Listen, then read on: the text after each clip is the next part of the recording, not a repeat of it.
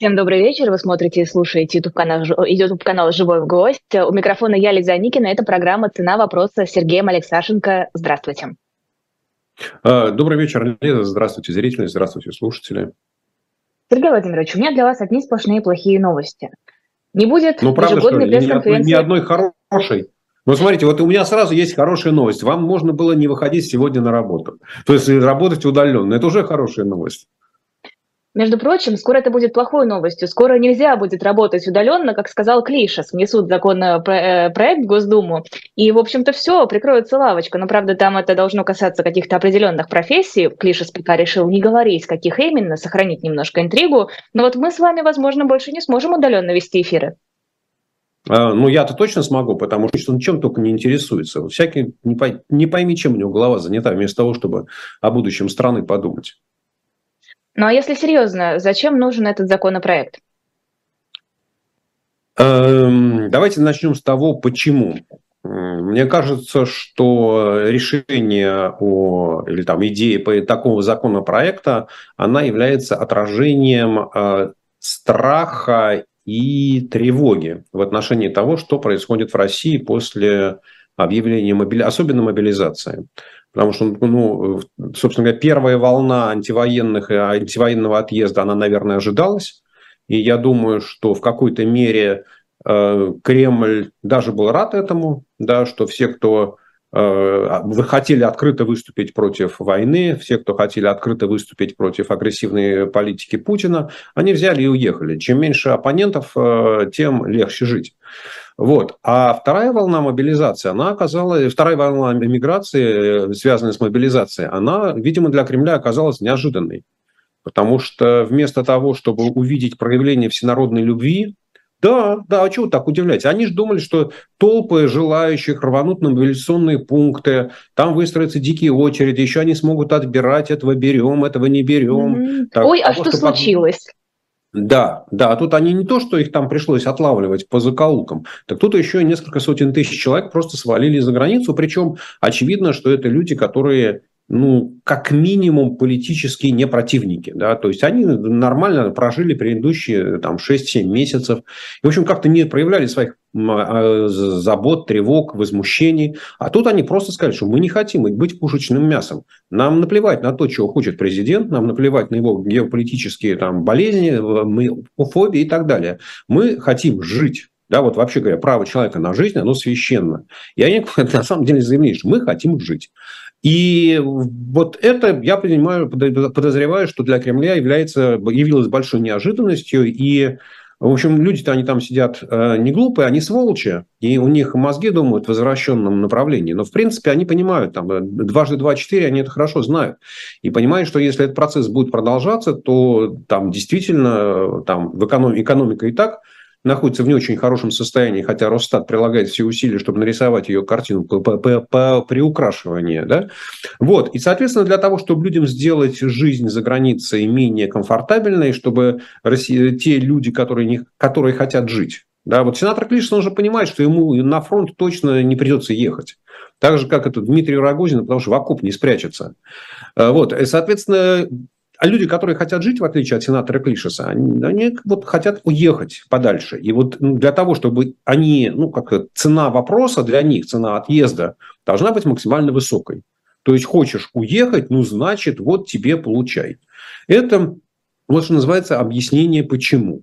А вторая тема, вопрос зачем, мне кажется, что это оно лежит немножечко в другой плоскости, потому что вся а, идеология и все лозунги, вся, все внутриполитическое мировоззрение Владимира Путина и все окружающие его э, этой, э, группы людей, оно заточено на то, что в стране есть свои, а есть чужие.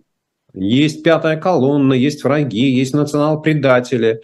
И вот те люди, которые уехали из страны в это тяжелое время, когда все как один должны сплотиться, и когда дубина народной войны должна погнать кого-то из Кремля, вот в этот момент то, что несколько сотен тысяч человек свалили куда-то там, да, вот, соответственно, это их э, напрягает. Это не свои. А оно напрягает это... в экономическом смысле или в идеологическом? В идеологическом. Вот про экономический мы поговорили, да, про экономический это зачем? Чтобы людям, вот, ну, чтобы они сто раз подумали, уезжать и не уезжать, и рабочие силы. А здесь идеологический. Здесь это вот деление людей на там, своих чужих, на первый и второй сорт. И, и вот там, собственно говоря, меня, ну, не, опять не могу сказать, что меня это сильно удивило, да, но когда э, Андрей Клишес, который сенатор, да, который является председателем комитета Совета Федерации по конституционному законодательству, объявляет законопроект который прямо противоречит там статье 19 Конституции, которая говорит, что граждане России имеют равные права независимо от места жительства. Да? То есть, соответственно, это и есть разделение людей, россиян на своих и чужих, на своих и врагов. А, и вот это, что называется, продолжение такой идеологической линии, да, что вы, уехавшие, вы знаете, что вы являетесь меньшинством. А раз мы являемся большинством, мы имеем право вас гнобить, мы имеем право вас кошмарить, мы имеем право вас, ну, не знаю, как Навального, а, сажать э, в ШИЗО или объявлять выговор за то, что он честно и откровенно назвал э, ну, это самое, да, использовал ту же самую лексику, что используют надзиратели. А, но у меня такой вопрос, почему нельзя было сделать это иначе? Почему нельзя было ввести какие-то ограничения на работу за рубежом, именно, ну, вернее, из-за рубежа в российских компаниях, а нужно было вводить ограничения на удаленку? Все-таки здесь огромное количество людей именно в России, особенно в среди айтишников и так далее, работают удаленно, и вряд ли это понравится им. Ну, а как, как? Они же там год назад, на самом деле, чуть больше, я не помню сейчас точно, э, вот во время ковида это же было предпри... Э, проведено как такое дикая либерализация трудового кодекса, всех трудовых отношений, когда пробили удаленку. Еще тогда считалось, что это прогрессивная мера, что она помогает бороться с ковидом, что она облегчает условия труда. Ну, и вот тут выясняется, что, оказывается, ушлые россияне, как всегда, использовали закон не по назначению – они э, думали, что там все будут ковать щит Родины, оборонную там мощь поднимать, или что с ней там можно еще делать, э, задвигать. Вот. А россияне стали использовать э, правила Трудового кодекса, нормы Трудового кодекса в своих корыстных интересах. Но это же потерпеть нельзя. Да? Поэтому, а вот уволить их тоже нельзя. Да? Потому что, ну, опять, мы же не знаем, какие сектора будут затронуты, какие должности, где, кому будет запрещено работать на удаленке. Там будет ли запрещено работать госчиновникам на удаленке, а если начнется очередная волна ковида, да, а будет ли запрещено работать тем, кто на оборонных предприятиях, там, инженером и конструктором?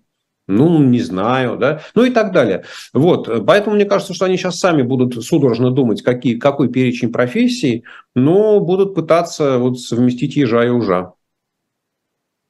А, ладно, хорошо, об удаленке мы поговорили, но вот то, с чего я хотела и начать, с печальных, ужасных новостей. Не будет ежегодной пресс-конференции Путина, не будет, так, судя может, по всему, послания. Это же ужасно. Не было прямой линии президента. И самое страшное, Путин в этом году не планирует участвовать в хоккейном матче на Красной площади. Как нам это все переживать? Вот это трагедия. Вот, вот, вот это трагедия. Вот первые три новости, я считаю, что они мало затронут подавляющее число россиян. Ну, то есть, нет, конечно, есть несколько десятков счастливчиков, которые ежегодно из рук президента получали то ремонт э, сортира, стоящего на улице, то девочка получала какой-нибудь новогодний подарок, то еще что-нибудь такое, да, то неожиданно тепло в домах и свет в домах по мановению волшебной палочки. Э, Никогда Владимир... такого не было, и вот опять. Ну да, ну вот, ну, собственно говоря, вот есть несколько десятков счастливчиков, которых ежегодно такая благодать с небес сходила. Ну, а в принципе всем остальным, ну, это как-то вот уже, я думаю, что и неинтересно. Э, на, на, на самом деле можно опросить там, не знаю, попросить какую-нибудь социологическую службу, провести опрос, а знаете ли вы, что в этом году не было пресс-конференции Владимира Путина? Или когда была последняя пресс-конференция Владимира Путина? Мы узнаем, что она вообще была три месяца назад. Потому что, по-моему, единственный персонаж, политический персонаж, который в России не сходит с экранов телевизоров, это Владимир Путин. Да, то есть вот его на телевизоре в таком количестве, что понять, где это пресс-конференция, а где не пресс-конференция, очень сложно. Вот. Да, вот, а вот э, то, что он не будет участвовать в хоккейном матче, ну, это вот, конечно, понимаете, большая-большая потеря для мирового спорта, для всего олимпийского движения. И Месси с Роналдо, и там, не знаю, вместе с Овечкиным отдыхают. Но им такое же вот никогда в жизни для них такого не устроит. А вот здесь вот, знаете, вот было, естественно, был такой праздник народный. Весь народ собрался, был телевизор, рассмотрел, как Владимир Путин забивает очередные 10 голов ворота э, вратаря, который так э, своевременно сдвигается в сторону, сделав так, чтобы промахнуться было просто невозможно. Но если он вдруг промахнется, то вратарь клюшкой быстренько подправит шайбу. Но там же все так это красиво. И просто все замечательно. Все чувствуют, какой у нас крутой президент, как он лихо забрасывает шайбы. Э, вот э, Спаса Фетисова, от которого ну, просто там увернуться невозможно. То есть э, Фетисов так посылает шайбу, что Путин при всем желании не может от нее увернуться. Вот и такое цирковое зрелище нас лишили. Ну вот это, конечно, вот это очень плохая новость. Я, правда, считаю, что она все новогодние праздники испортит нам. А вот здесь вы в какой мере иронизируете? Действительно ли на людей еще работает этот прием, когда президент во что-то играет, на ком-то ездит, куда-то плывет? Да, конечно, работает. Лиза, конечно, работает, потому что это облик здорового человека, который занимается спортом, а, в отличие от подавляющего большинства российских мужчин его возраста, да, ну и там лет на 10, или, может быть, даже на 20 помоложе, и там российские женщины, особенно в таких малых городах, в сельской местности, у которых там мужья, возможно, никогда в жизни спортом и не занимались, они смотрят на этого крепкого человека, который лихо машет клюшкой, и говорят, крутой у нас президент, мощный. И все комментарии о том его плохом состоянии здоровья, о том, что он вот-вот откинет коньки, ну, в смысле не хоккейно, а таком фигуральном выражении, да, что он критически болен, что смертельно, что через два месяца, ну, в крайнем случае через три, ну уж если не через три, то через два года. Вот, ну, конечно, все эти слухи, они тут же клевещут, что называется. Да, и, конечно, построение образа президента, который является здоровым, сильным, крепким и уверенно держит штурвал в своих руках и показывает, что не заменишь. Ну, послушайте, вот играют две хоккейные команды. Да, вот одна пыжится, пыжится, пыжится и забивает сопернику 7 голов. А в другой команде есть такой вот центр-форвард, который вот раз и 10 забил. Не говоря уже о том, что вся остальная команда еще штук 5 навтыкала. Ну, вот, ну, его же нельзя никем заменить. Ну, понимаете, это вот как взять из сборной Аргентины Месси выкинуть, и что это будет за команда? Вот ну, то же самое и здесь. Нет, это, конечно, абсолютно целенаправленный облик, поэтому я всерьез говорю, что для кремлевской пропаганды это такая большая потеря будет. Тогда почему? Почему не ездит? Ладно, он пресс-конференцию отменил, но почему на коньки не залез?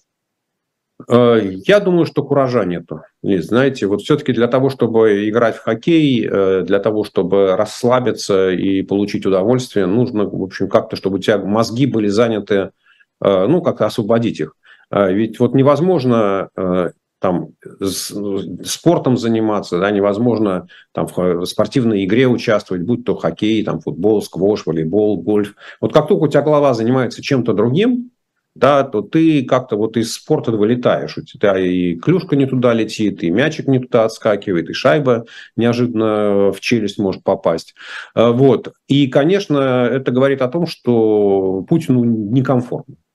Путину некомфортно, так же, как и сенатору Клишесу, так же, как и там, авторам этих всех законопроектов. А, они понимают, что ситуация отнюдь не такая благополучная, и ситуация не такая комфортная, и голова болит ну, явно не о хоккее.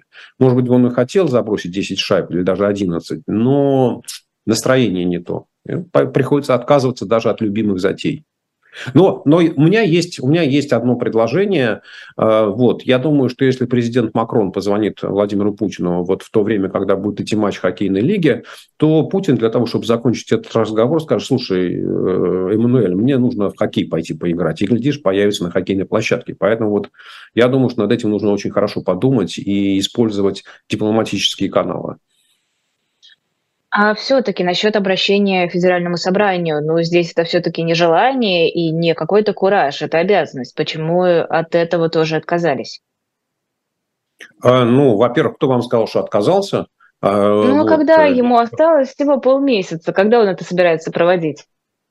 А, ну, как сказал, э, кто у нас? Кто у нас сказал, что Клишес, то, тот же самый Клишес сказал, да, что зачем вам нужен указ, если у вас есть слово президента. И здесь он как раз вот по поводу этого федерального посла, послания федеральному собранию, ну, тот же самый Клишес сказал, а президент сам решает, когда он хочет. Он хочет произнести сейчас, он может по своему календарю живет. А может, он уже давно федеральное собрание послал далеко, и куда и русский военный корабль, и поэтому, в общем, что к нему обращаться, если он лежит на дне.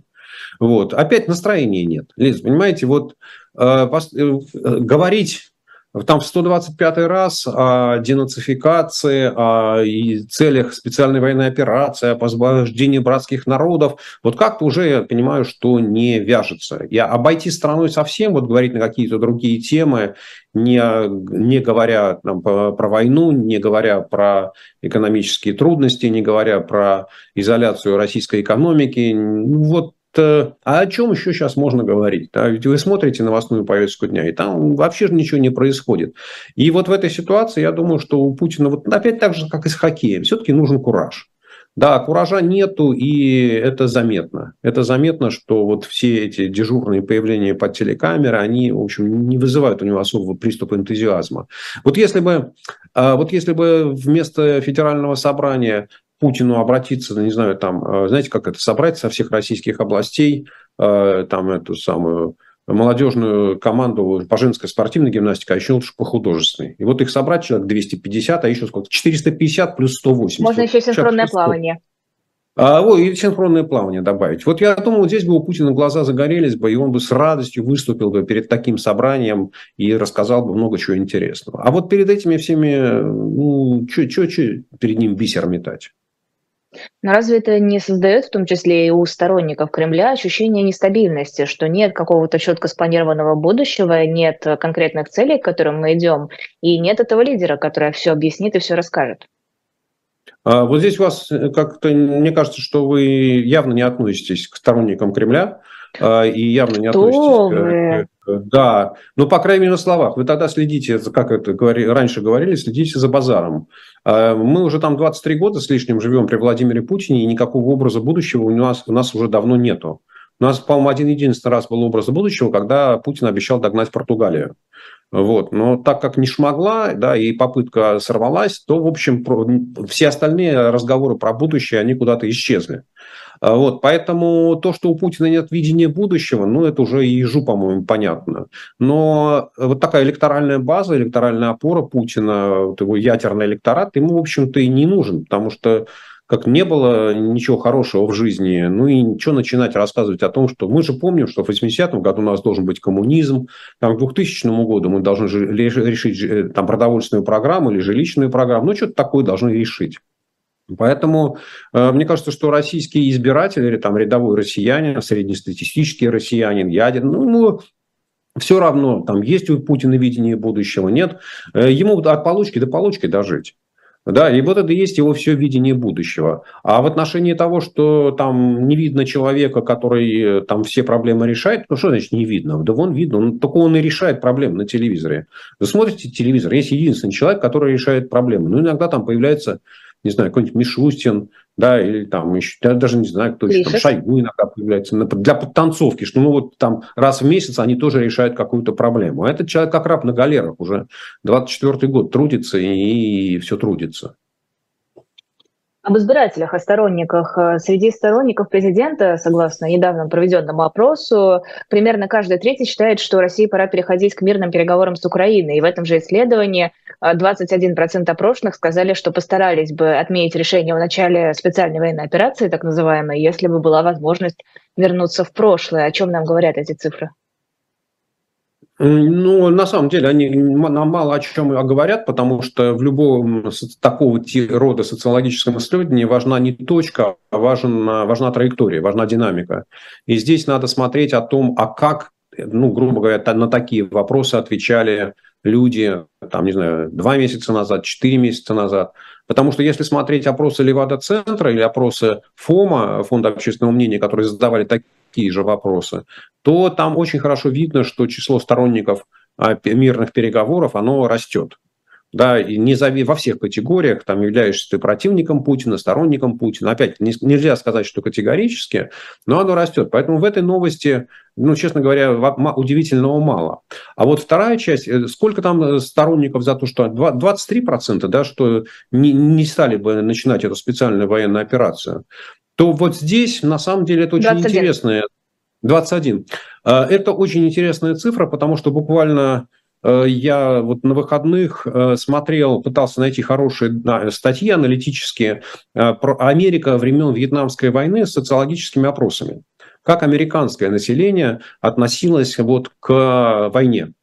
А, и там как раз вот один из ключевых вопросов, который задавался последовательно на протяжении всего этого времени, был о том, а вот вы бы сейчас бы, да, вы считаете ли вы правильным решение о начале войны? И вот там даже в самой начальной точке Соответственно, 64 год, число людей, которые считали, что неправильно было начинать войну, оно было выше, оно было там порядка 35%, и потом последовательно росло вверх. Да, и там две такие пересекающиеся прямые. То есть получается, что вот э, россияне более спокойно смотрят на войну, не понимая ее цены. Ну, наверное, действительно... Ну, так времени знаете, пока еще мало прошло. Э, ну, может быть, времени пока еще мало прошло, может быть, там гробов мало приехало в российские деревни и города. Все может быть. Может быть, э, еще молодежь э, не настолько испугана, потому что опять, там, если возвращаться к теме социологических опросов, то меня, например, гораздо больше беспокоит или привлекает мое внимание не только, да, там сторонники Путина о чем думают, а о чем думает молодежь да, потому что любые политические перемены в, буд- в будущем, они должны быть направлены на интересы молодежи. И, то есть она, молодежь должна быть движущей силой. А когда я вижу, что среди молодых респондентов доля тех, кто не интересуется вообще, что там происходит в Украине, выше, чем доля там, у людей среднего возраста или старших возрастов, то вот это тревожно. Да, то есть люди, там, молодежь, она там в принципе более негативно относится к войне, то есть не поддерживает войну, но в принципе им не интересно, что там происходит. То есть это означает, что вообще говоря, молодежь не понимает, что это им ехать на фронт. Да, что это их будут отлавливать следующую волну мобилизации, что это им будут вручать повестки, давать автомат и гнать э, под пули и снаряды, погибать э, в украинских степях. Вот. И это на самом деле гораздо более тревожно с точки зрения вообще состояния общественного мнения, состояния российского общества. То, что молодежь пытается игнорировать эту проблему. Антивоенные протесты в Америке, их двигателем была молодежь. Мне просто кажется, что огромное количество этой самой молодежи просто из страны уехало. Лиз, мне кажется, что вы сильно преувеличиваете, когда мы говорим там цифры огромное количество. Ну, возможно. Ну, вот... Здесь связано, наверное, с личным искажением, потому что очень много моих друзей уехало. А у меня еще больше доля друзей, которые уехала, да, их там гораздо проще встретить в Европе, чем гипотетически приехав в Москву. Я понимаю, что их сейчас больше. Вот, но в любом случае, там а, после, э, после 24 февраля такая усредненная оценка от 400 до 500 тысяч. После мобилизации там, ну, то же самое, там, от 300 до 500 тысяч, э, похоже, что уехало. Но там же уезжали люди из старших возрастов. Да, и потому что под мобилизацию попадали от 20 э, и до 45, хотя на самом деле отлавливали людей и там 59 лет. Да, поэтому вот ну, это не только молодежь уезжала, уезжали все. Я думаю, что и особенно в первую волну уезжали ну, от, не, не люди 18-24. Когда я говорю вот эти молодые возраста, это в социологии 18-24. Да, это те, кого будут призывать в армию, это те, кто вот там после э, учебы сразу имеет все шансы загреметь э, в качестве командира взвода или не знаю кого там еще, да, и там рыть окопы. Вот. Поэтому так вот. Ну, вы так говорите, что молодежь не интересуется, не вникает, а старшее поколение разве вникает? Какое вообще соотношение? Есть данные?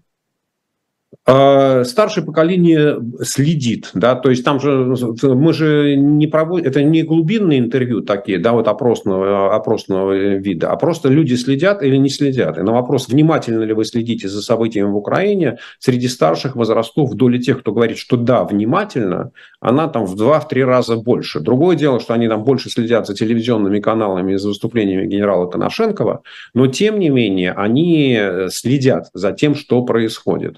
Да? Вот, поэтому так вот. А, но в целом, я уже, по-моему, раз говорил об этих цифрах, а, то, что а, вот ответ, что мы внимательно следим, не означает, что у людей что-то оседает в памяти, потому что она устроена избирательно, и как это очень часто бывает, люди вообще, независимо от там, про что мы сейчас говорим, про какую тему, они стара... ну, как-то интуитивно, не знаю, там, подсознательно пытаются не вспоминать плохое.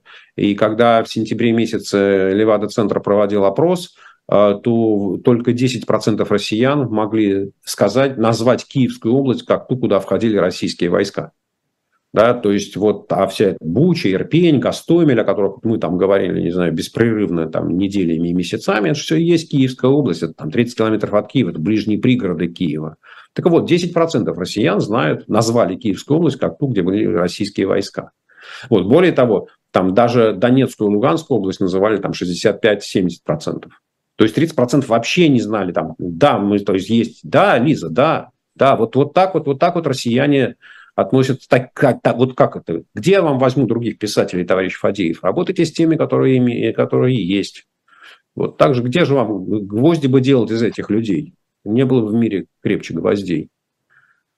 А вот по поводу изменения данных, наблюдения за статистикой, у меня нет информации, а, как среди сторонников Путина менялось отношение, но вот сейчас у меня перед глазами график, мы на утреннем развороте его, кстати, обсуждали на этой неделе, 50% а, всего на данный момент считают, что так называемая спецоперация идет успешно. Это снизилось довольно существенно. Там было 60, потом снижение, потом дошло до 62, а потом снова 50. И рекордное количество людей считает, что нет, неуспешно идет так называемая спецоперация 33%. Цифра на самом деле не очень большая, но вот по этому графику видно, как она выросла. Ну, опять, э, видите, э, э, это говорит о том, что социология работает, и как бы мы ни задавали вопрос, такой бы формулировки э, социологи не спрашивали, все равно большинство пока считает, что и война ведется правильно, и успешно, все идет по плану, и что, возвращаясь к началу нашего разговора, во главе страны стоит человек, который может решить задачи, там, и неважно, знаем мы, что это за задача он решает или мы ему верим. Да, и самое главное, что вот в хоккей не сыграет, это жалко. А даль, дальше пусть делает, что хочет. Вот если бы он там каждый день играл в хоккей, я думаю, что и жизнь была бы у россиян полегче, у него бы на все остальное силы времени не оставалось.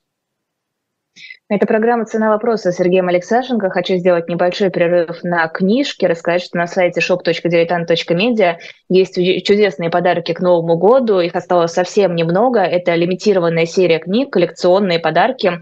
Они оформлены в цельнокожный переплет. У них декоративная металлическая накладка, многоцветное тиснение фольгой шелковое лесце, рисованный обрез, и все в единственном экземпляре. Там есть и Стивенсон, и Твен, и Купер. В общем, там, правда, очень много книг, безумно красивые. Заглядываюсь на них каждый раз, когда прохожу мимо.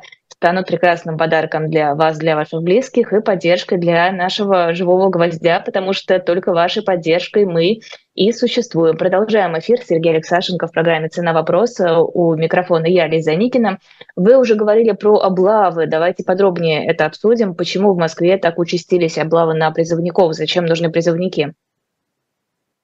Ну, потому что рабский труд, эффективность рабского труда, она для российских чиновников исключительно высока ты саде получаешь бесплатных э, работников, э, ну и из своего кармана не платишь ничего. Ну, это такая бытовая, что называется, история, давно понятная.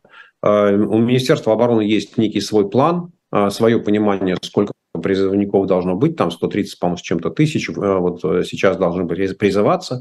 И, видимо, в Москве найти призывников не очень легко, потому что, несмотря на приказ Путина и то, что Мишутин сказал, есть э, товарищ Верховный Главнокомандующий, мы сейчас военкоматы быстро все оцифруем и все, весь воинский учет наладим, видимо, с воинским учетом все что-то не очень хорошо. Тем более, что молодежь, она, ну, видимо, все-таки подсознательно побаивается мобилизации, предпочитает не появляться а, по месту жительства, ну и вообще как-то э, вот избегать общения с представителями Министерства обороны. Вот. И, соответственно, облава нужна для того, чтобы а, отловить хоть кого-нибудь, да, кого можно записать в призывники и сдать э, вот в качестве раба э, в российскую армию. А для чего нужна российская армия? Ну, с одной стороны, мы же понимаем, да, что эти солдаты первые полгода ну, выполняют какие-то такие ритуальные функции, типа чистят картошку на кухне для старослужащих, несут караульную службу, там красят газоны, подметают парки. Ну, в общем, не, не, на самом деле, если вот так посмотреть, то там 130 тысяч на огромную территорию Российской Федерации, ну, не бог весь сколько. Да, там, если учесть, что российская армия, она там вся, по-моему, уже там около миллиона, ну, соответственно, 130 весенний призыв, 130 э, э, осенний призыв, 250. То есть три четверти – это вот, что называется, вся остальная армия, которая не, не, не призывная, не призывной характер. Кто, кто-то там работает, да, кого-то кто-то по контракту. Ну, то есть, в общем, как сказать, на трех как на трех битых одного небитого дают. Поэтому рабочая сила нужна везде. А дальше ну, Министерство обороны неизбежно так, ну, как это, 7 пишем, 8 на ум пошло, считает, что через полгода вот эта молодежь, которая там обтыкается, чему-то научится, ну, с ней уже можно будет подписывать контракт. И дальше... Подписывать э, контракт или, может быть, принудительно отправлять? А, нет, э, призывников принудительно, насколько я понимаю, сейчас уже не отправляют, но э, всеми способами, Лиз, может быть, отправляют, опять не буду, давайте вот, ну, по крайней мере, так это не, не массовое явление.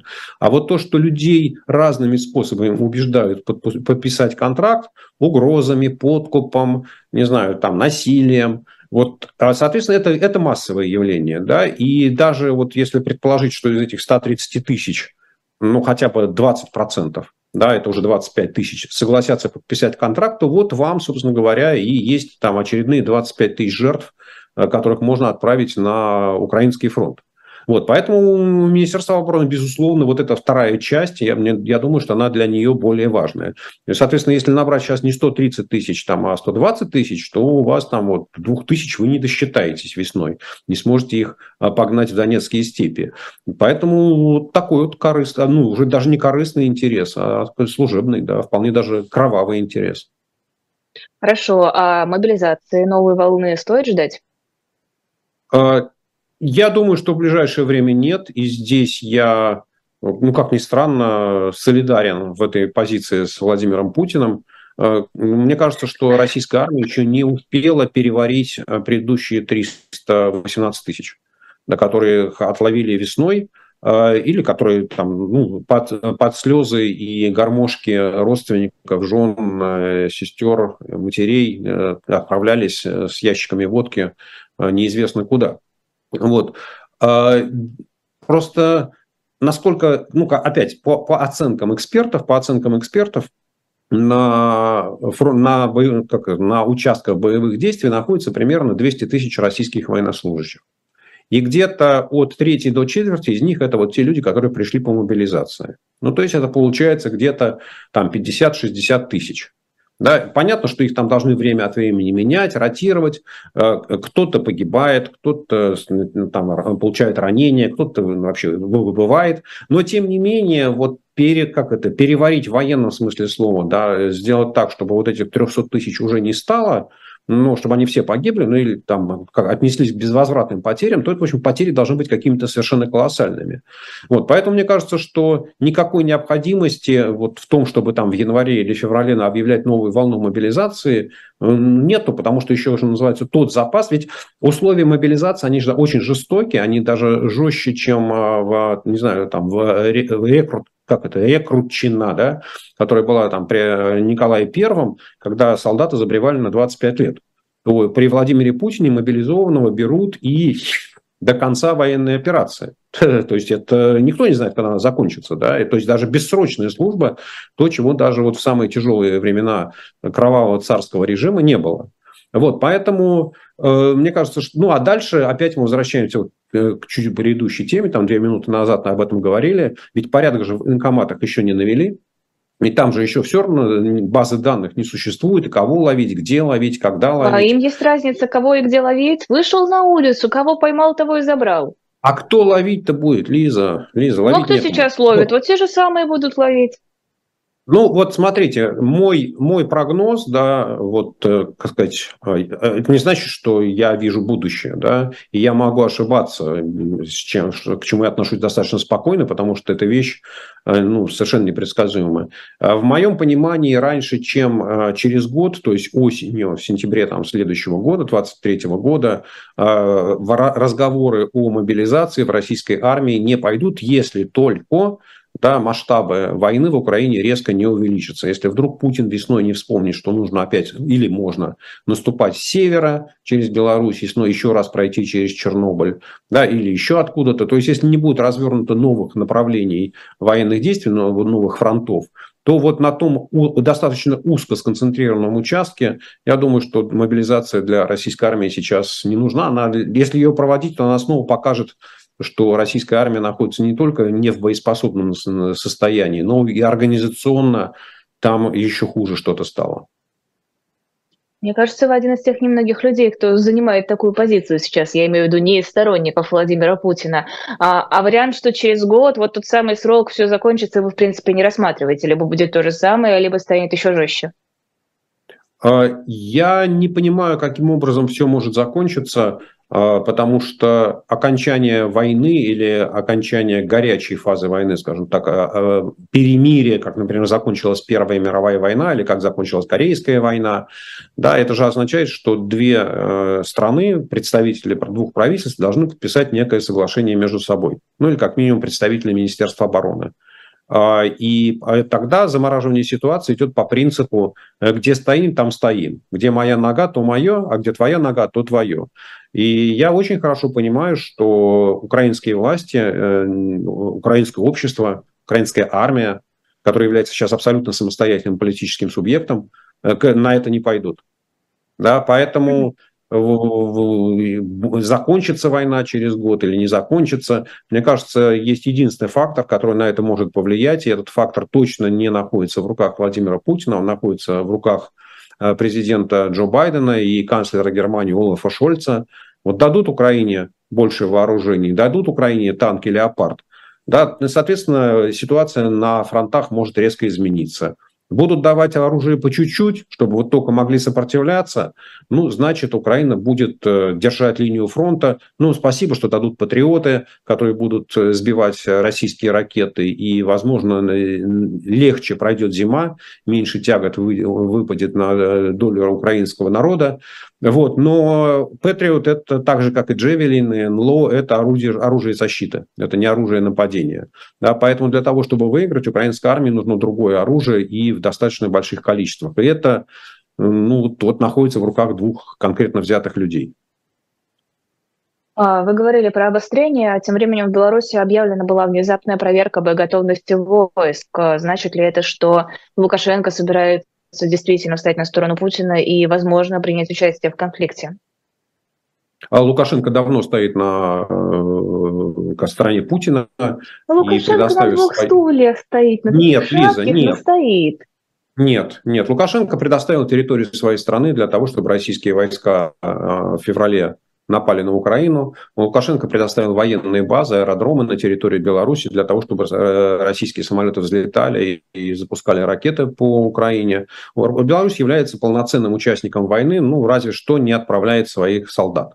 Да, а в принципе, вот Сейчас, э, сейчас я подойду к этому. Э, вот. Но при этом не нужно забывать, что ну, наверное, я сейчас, давайте, по-моему, в ноябре прошлого года, да, был подписан вот этот вот пакет э, соглашений по углубленной интеграции с Белоруссией, про который, на самом деле, просто смотрите, про эту тему уже вообще все забыли, да, вот вся эта углубленная интеграция, которая с таким вот пафосом преподносилась, уже никто про нее не говорит, потому что понимают, что никакой интеграции никому куда с кем интегрироваться, в чью сторону.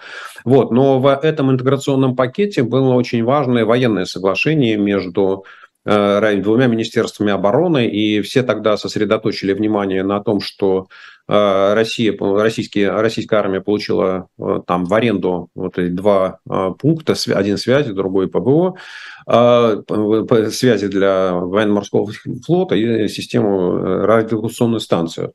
Вот. А на самом деле после того соглашения российская армия разместила достаточно большой военный контингент на территории Беларуси. И можно говорить о том, что Беларусь находится а, вот хотите, называйте это военная оккупация, хотите, режим Лукашенко получил свою поддержку штыки российской армии.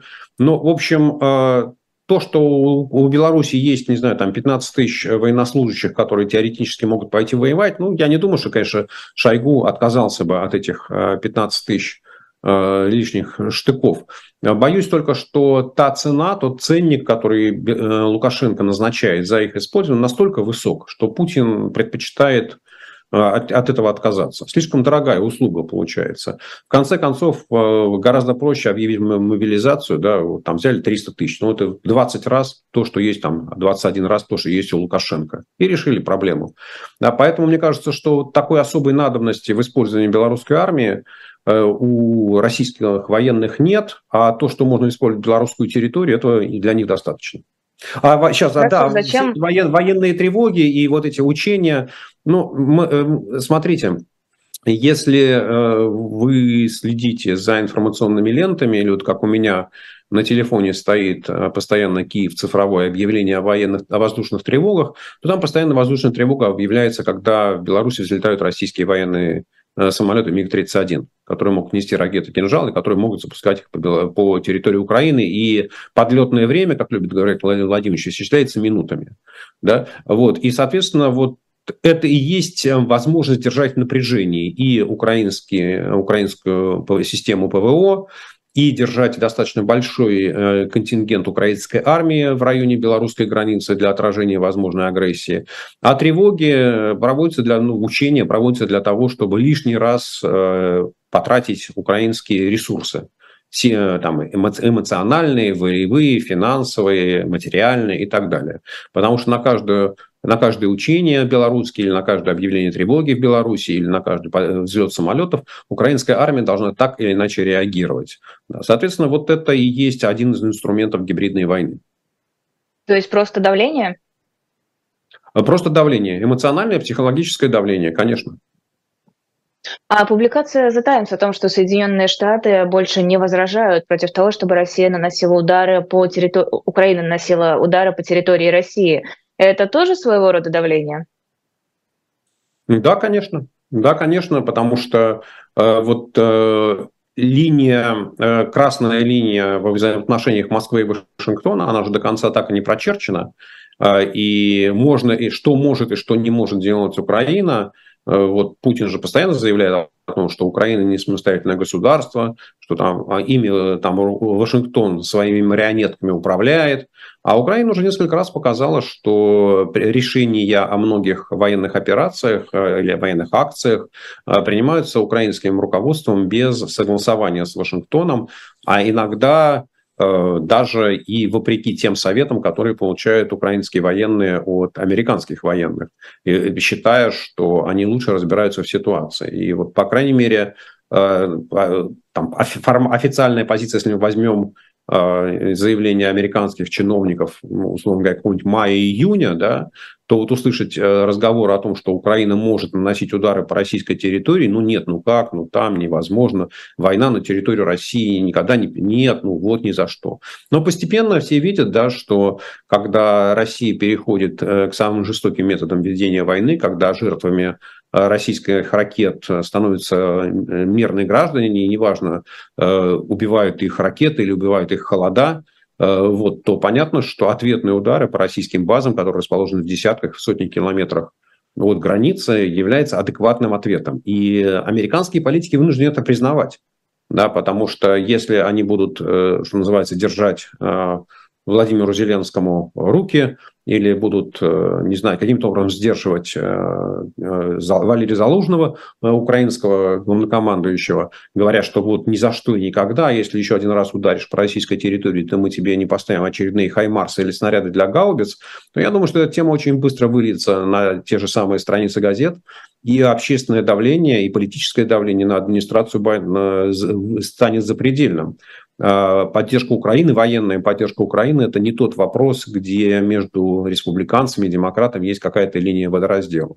Все очень хорошо понимают, что Украина сражается с той страной, которую сегодня, с армией той страны, которую сегодня Вашингтон официально признает наибольшей угрозой для себя, ну, вот угрозой для Америки, потому что э, страна под названием Россия готова применять оружие, любое оружие, нарушать, э, э, проводить агрессию в отношении любой страны, и это является угрозой для безопасности Соединенных Штатов Америки.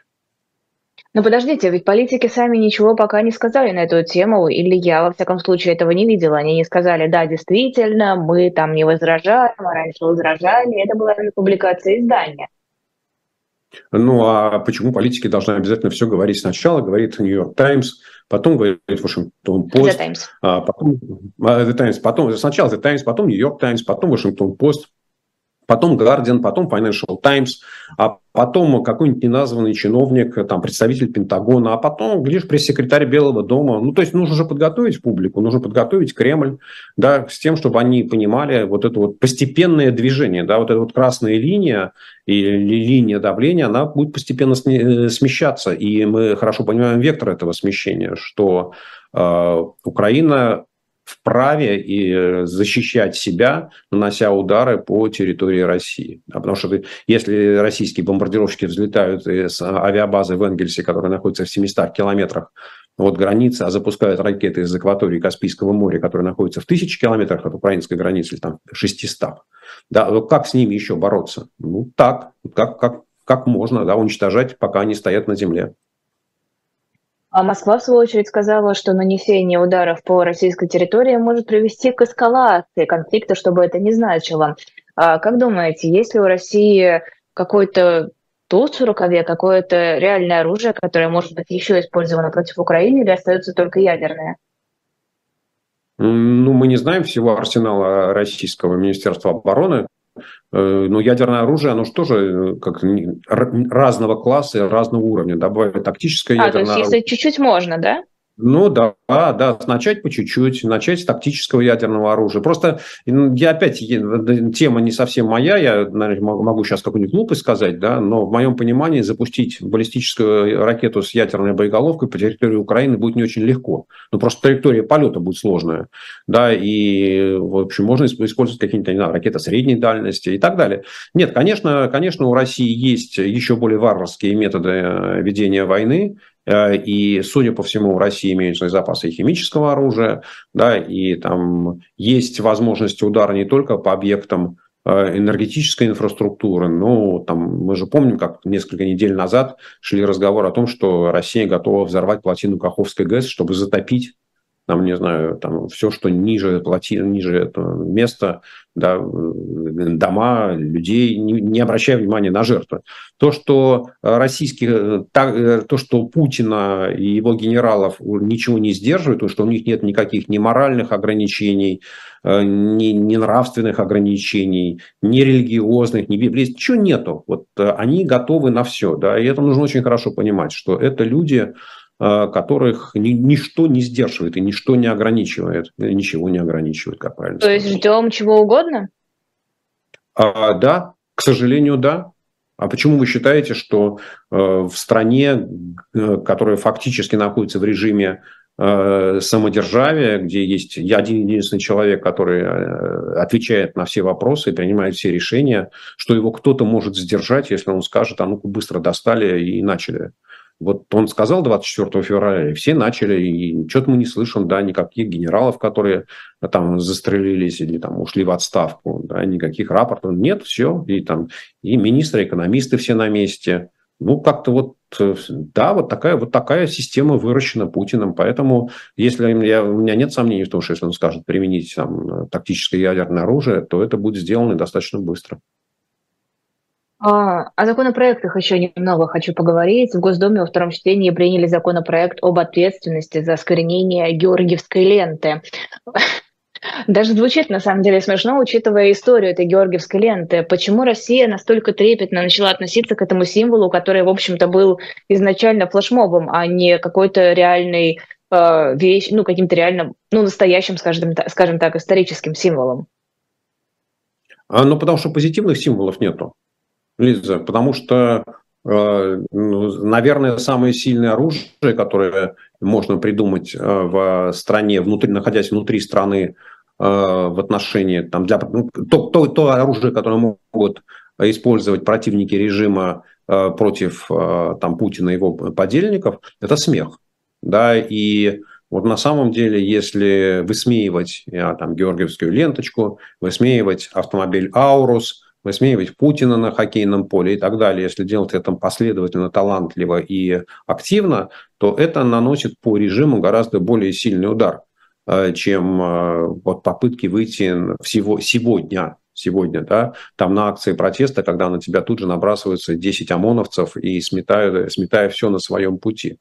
Э, поэтому Георгиевская ленточка для путинского режима – это один из символов с которым они надеются, да, что это связывает Путина с Великой Победой, э, с маем 45-го, а еще дальше это связывают его с царской империей 1914 э, правда, забыв о том, что после 14 года был 1917 даже не, столько, не только революция, но и поражение в Первой мировой войне, Брестский мир, а до 1914 был 1905, когда Россия проиграла русско-японскую войну, а до этого был 1956, 1856, да, когда была Крымская война и так далее. Вот, поэтому это некий символ, я не сомневаюсь, что на очереди уже кто-то пишет э, закон об осквернении буквы латинского алфавита Z. Ну, почему тоже, тоже какой-то вот такой символ, да, и почему бы и нет. А почему у людей память такая короткая? Почему они не помнят, что это не что-то там священное, важное, неприкосновенное, а правда просто акция какой там десятилетней давности? Ну, уже, наверное, 15-летней, но э, у, у людей... Да, пятый, по-моему, год. Для, для, для, для, того, что, для того, чтобы об этом помнить, или это знать, или это узнать, нужно потратить какое-то время, какие-то силы. Для этого должно быть интересно. А пропаганда, кремлевская пропаганда, телевизионная пропаганда, ну, она же очень талантлива, она делает все, чтобы люди не задавали ненужных вопросов. А для того, чтобы люди жевали ту лапшу, которую они получают с экранов телевизоров. И если там георгиевская ленточка постоянно фигурирует на этих э, квасно-патриотических э, мероприятиях, то, в принципе, у людей не, не должно возникать вопроса, откуда Откуда, вообще говоря, эти символы? Ну, какая разница, откуда она взялась? Откуда? Ну, вот, вот, самое главное, что вот есть вот 9 мая с Георгиевской ленточкой, и есть там 24 февраля с Георгиевской ленточкой. И между ними стоит Владимир Путин, который вот как раб на галерах прикован к этим двум датам а, и пытается найти свое место в истории. Ну, точно так же, как, например, ну, не очень большое количество людей знает то, что там вот эта красноармейская Буденовка – это всего лишь эскиз Васнецова да, там, к костюму русских богатырей для какой-то там оперной театральной постановки. Ну, вот был такой, все. А потом оказалось, что очень такая удобная шапка для своего времени, уши греет. Не, ну просто ладно, кому-то нужно узнавать. Ну, то есть я тогда была во втором классе, я понимаю, что мне там тогда это было неизвестно, и для меня это просто вот еще со школы такой символ, это потом я уже узнала. Но люди, которые лет на 20, хотя бы мне старше, должны же помнить, как все начиналось. Лиз, я думаю, что люди, которые постарше вас лет на 20, они в 2005 году и не знали про то, что есть движение георгиевских ленточек, ленточек, а когда оно стало таким вот э, повсеместно распространенным, ну, это был некий такой фан. Да, и, в принципе, в то время, там, в 2005 году Россия еще не напала на Грузию, в 2005 году Россия еще не напала на Украину. И, в принципе, 2005 год, не надо забывать, это там 60 лет победы, да, когда в Москву приезжали руководители уважаемых государств. Да, вот как-то рассчиталось, что Россия действительно вы, была одна из стран победительниц во Второй мировой войне, у нас были союзники. И, в принципе, в то время еще не было мюнхенской речи Путина. Ну, почему люди были должны задавать такие сложные вопросы, что такое георгиевская ленточка, и, а тем более, почему так навязчиво путинская пропаганда ее использует? Люди не задают вопросы, они хотят получать ответы, а вот простые ответы, ясные ответы, они получают из экрана телевизора. В этом же есть талант пропаганды. Так что ты тратишь минимальное время для того, чтобы получить э, максимально возможное количество ответов на сложные вопросы. А еще две минуты у нас остается. Хотелось бы последнюю тему затронуть. Организация «Репортеры без границ» сообщает о печальном рекорде. Число журналистов, которые в разных странах находятся под стражей, достигло в этом году 533 э, э, человек. И больше всего журналистов в заключении находятся в Китае. Как так получилось, что Россия до сих пор Китай не догнала? Ну, а вы знаете, что в Китае население страны в 10 раз больше? А, то есть только в этом проблема. Ну, я, я, я, я думаю, что и в этом тоже. Э, вот, но я думаю, что еще одна составляющая, да, что э, там, если взять российское информационное пространство до 24 февраля, то степень свободы слова в России была гораздо выше, чем степень свободы слова в Китае. Да, по крайней мере, в Китае представить себе радиостанцию «Эхо Москвы», которая могла критиковать идею великого председателя ИСИ курс коммунистической партии было просто невозможно. Да, и в Китае э, и тогда, и до 24 февраля, и после 24 февраля нельзя, было, нельзя использовать поисковики Google. Да, там существует огромное количество цензур, и существовало, и до сих пор существует огромное количество цензурных ограничений, да, когда э, там, определенные поисковые э, слова вы запускаете в страницу, в строку поиска, и вам ничего не выдают. Да, ну попробуйте, э, там, не знаю, ввести председателя Си и Тигру из Винни-Пуха, да, и все, и, и уткнетесь, да, хотя запустите в Гугле и увидите, почему товарища Си называют тигрой. Вот, э, поэтому э, это неудивительно, Китай как нормальная э, идеологическая диктатура, в отличие от путинской кровавой диктатуры, да, у которой нет никакой идеологии, она, она борется со свободой слова и с журналистами, тем более, что там большое количество журналистов китайских, которые сейчас находятся находятся под преследованием, они э, ну, имели какое-то отношение к Гонконгу, да, который до недавнего времени ну, был фактически самостоятельным государством с полной свободой слова. Да, и постепенно вот это все э, перешло в то, что люди садятся в тюрьму, и руководители, там, административные, административные руководители Гонконга попадают в тюрьму. Поэтому то, что Китай борется со свободой слова не менее жестко, а может быть даже более жестко и кроваво, чем Путин, да, это так. Поэтому первое место Китая в этом списке совсем даже не является удивительным. Я проверила только не тигры, а Винни-Пухом. Это уже так, лирическое отступление. А нам пора заканчивать, к сожалению. Это была программа «Цена вопроса» с Сергеем Алексашенко. Эфир провела я, Лиза Никина. Подписывайтесь, ставьте лайки. А нам уже пора освобождать студию для нового эфира. Всего доброго. До свидания. Спасибо большое.